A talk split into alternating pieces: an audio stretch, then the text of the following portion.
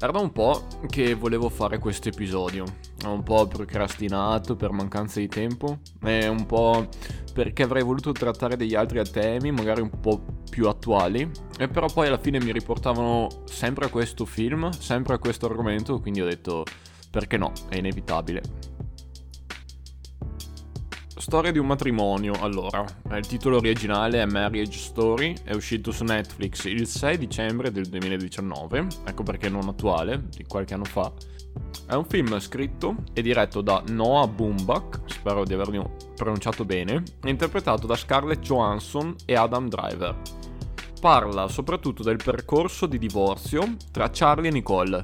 Lui un regista di teatro e lei invece un'attrice e dei loro feroci avvocati, della terapia di coppia, del figlio, il piccolo Harry e delle cose che si fanno, si dicono e si rimpiangono in una coppia e in un matrimonio. Questo è anche il motivo del brano in background uh, Mockingbird di Eminem, che parla della relazione di Eminem con sua figlia eh, Haley Jade e delle difficoltà eh, ad accudirne insieme all'ex moglie Kim. Gli articoli presi in considerazione come plot sono di Riccardo Germani e Noelia Fernandez, il link ovviamente in descrizione. Fernandez, quest'ultimo, scrive subito un lungometraggio sull'incapacità della comunicazione quando l'armonia si rompe. Quando l'amore finisce restano soltanto i rimproveri. La prima scena del film inizia in maniera sensibile e delicata, nella quale ognuno dei protagonisti Charlie e Nicole, dipinge un ritratto dell'altro sincero e affettuoso. La questione è che queste parole non se le sono mai dette, parlano infatti nel loro intimo. Sono memorie che non vogliono pronunciare per non screpolare i muri che si sono creati fra loro e li avviano di fatto verso il divorzio. Quello che amo di Nicole.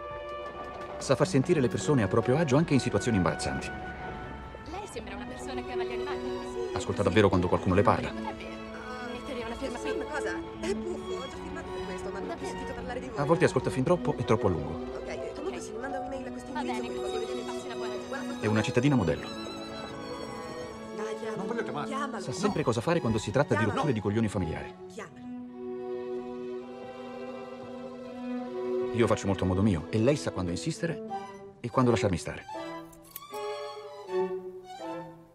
Taglia i capelli a tutti noi.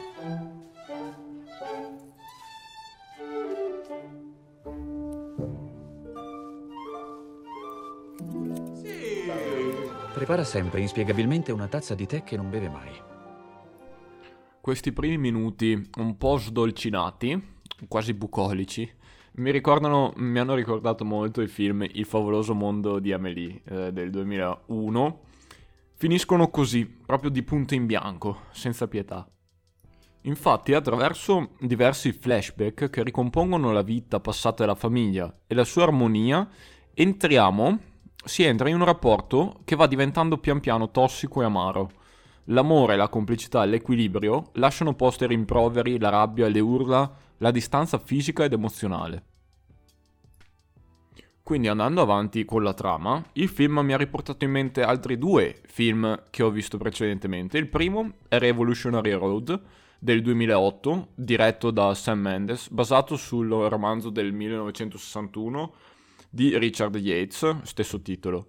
I protagonisti del film sono appunto Leonardo DiCaprio e Kate Winslet e il film racconta delle vicende eh, di questi due coniugi, una coppia del ceto medio di New York negli anni 50, divisi tra l'esigenza di assecondare le proprie aspirazioni personali e quelle di conformarsi invece con le regole della società dell'epoca. He's fucking insane! Do you know what the definition of insanity is? No! Do you? Yes, it's the inability to relate to another human being. It's the inability to love.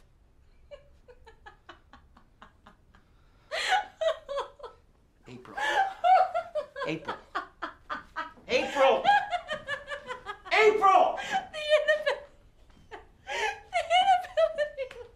Oh, oh, Frank, you really are a wonderful talker. If black could be made into white by talking, you'd be the man for the job. So now I'm crazy because I don't love you, right? Is that the point? No, wrong! You're not crazy, and you do love me. That's the point, April. But I don't. I hate you. You were just some boy who made me laugh at a party once, and now I loathe the sight of you. In fact, if you come any closer, if you touch me or anything, I think I'll scream. Come on, stop this, April. Ah! Il secondo film, invece, che mi è venuto in mente è Malcolm e Marie del 2021, quindi molto più recente, eh, diretto da Sam Lewinson, a cui ho dedicato un episodio a parte, il 25 mi sembra. Um, per questo episodio vorrei parlare di tre aspetti, principalmente. E il primo aspetto, come descrive Noelia Fernandez, è quello della poca tolleranza, della poca capacità ad affrontare il conflitto da parte delle coppie, diciamo, moderne. Il film infatti, scrive Fernandez, ci fa vedere la poca tolleranza alla frustrazione da parte dei giovani di oggi. Tante persone non arrivano a capire che i propri desideri non saranno sempre soddisfatti. La poca tolleranza alla frustrazione si esprime di solito quando la persona deve affrontare una situazione di stress e in questo caso reagisce con ira, rabbia o malinconia smisurata davanti a situazioni che la maggior parte delle persone è capace di risolvere con un percorso interiore. Le crisi fanno parte della crescita e dopo lo shock iniziale dovrebbe essere possibile andare avanti con accordi e condizioni. L'accettazione è un processo per il quale iniziamo a interiorizzare che non tutto andrà come noi abbiamo previsto e che non possiamo di fatto controllare tutto quello che ci capita. Il nostro controllo sull'ambiente è di fatto limitato, decisamente limitato, così dobbiamo interiorizzare nel nostro modo di pensare che controllare tutto è impossibile. Dicevano che eri troppo egoista per essere un grande artista e io ti difendevo! Avevano assolutamente ragione! Le tue migliori interpretazioni sono passate! Sei una cagna! Tu non hai fatto che manipolarmi! Sei demoniaco, cazzo! Oh, vuoi passare da vittima perché è una buona strategia legale? Bene, ma tu e io sappiamo che hai scelto tu questa vita! L'hai voluta e poi non l'hai voluta più! Mi hai usato per poter lasciare Los Angeles! Io non ti ho usato! Sì, invece, poi incolpato me per questo! Mi hai sempre fatto notare quando sbagliavo il mio non essere all'altezza! La vita conta con te era grigia! Che cosa? Perciò hai deciso di scoparti Non dovresti un'altra? arrabbiarti perché ho scopato con lei! Dovresti arrabbiarti perché ho riso con lei! Sei innamorato! No! Ma lei non mi odiava! Tu invece mi odiavi! Tu odiavi me! Ti sei scopato una con cui Tu hai lavoravamo! smesso di fare sesso con me da un anno! Io non ti ho mai tradita! Quello è stato un tradimento! Ma avrei potuto fare molto altro! Ero un regista, avevo vent'anni, venuto dal nulla e all'improvviso ero sulla copertina del fottuto Time Out New York! Ero un gran fico e volevo scoparmi tutti, ma non l'ho fatto! Ti amavo e non ti volevo perdere! Ma avevo vent'anni! E non volevo perdere neanche quello, e invece l'ho perso! E tu volevi così tanto, così in fretta! Non volevo neanche sposarmi! Insomma, fanculo! Ci sono tante cose che non ho fatto! Grazie tante! Non c'è di che! Non ci credo! Devo avere a che fare con te per sempre! Ma sei morta, cazzo! E stai vincendo, cazzo! Mi stai prendendo in giro! Io volevo essere sposata! Avevo già perso! Tu non mi amavi quanto ti amavo io! Sei così immerso nel tuo egoismo da non identificarlo neanche più come egoismo! Sei davvero un caglione! Ogni giorno mi sveglio e spero che tu sia morta! Morta che, se potessi assicurarmi che resessi bene, spererei che tu ti ammalassi e poi venissi investita da un'altra e morissi! Secondo aspetto è il seguente, mm, decisamente più breve. Il fatto di sapere che esistono altri punti di vista oltre al nostro. La nostra opinione è appunto nostra, di nessun altro. Aprire la mente e accettare nuovi punti di vista non solo fa in modo che la persona riesca a liberarsi dall'ira, ma arricchisce la persona stessa a livello intimo, a livello personale. Il terzo punto riguarda i figli e scrive Riccardo Germani. Avere famiglia e figli significa accettare di compiere il passaggio da protagonista della scena a sfondo di qualcun altro. Le energie utilizzate solo per se stessi e per il proprio piacere devono ora essere convogliate nell'accudimento di un essere vivente la cui sopravvivenza dipende appunto dai genitori. essere genitori non è una condizione temporanea o irreversibile. Sposarsi e avere figli implica una rinuncia narcistica.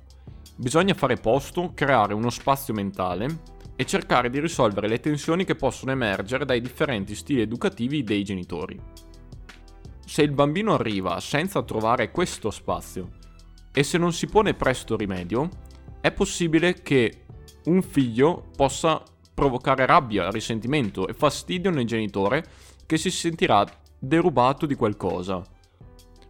Non a caso, in uno studio recente è emerso eh, che chi si sentiva pronto a impegnarsi viveva molto meglio la relazione, sperimentando un maggiore benessere e coinvolgimento.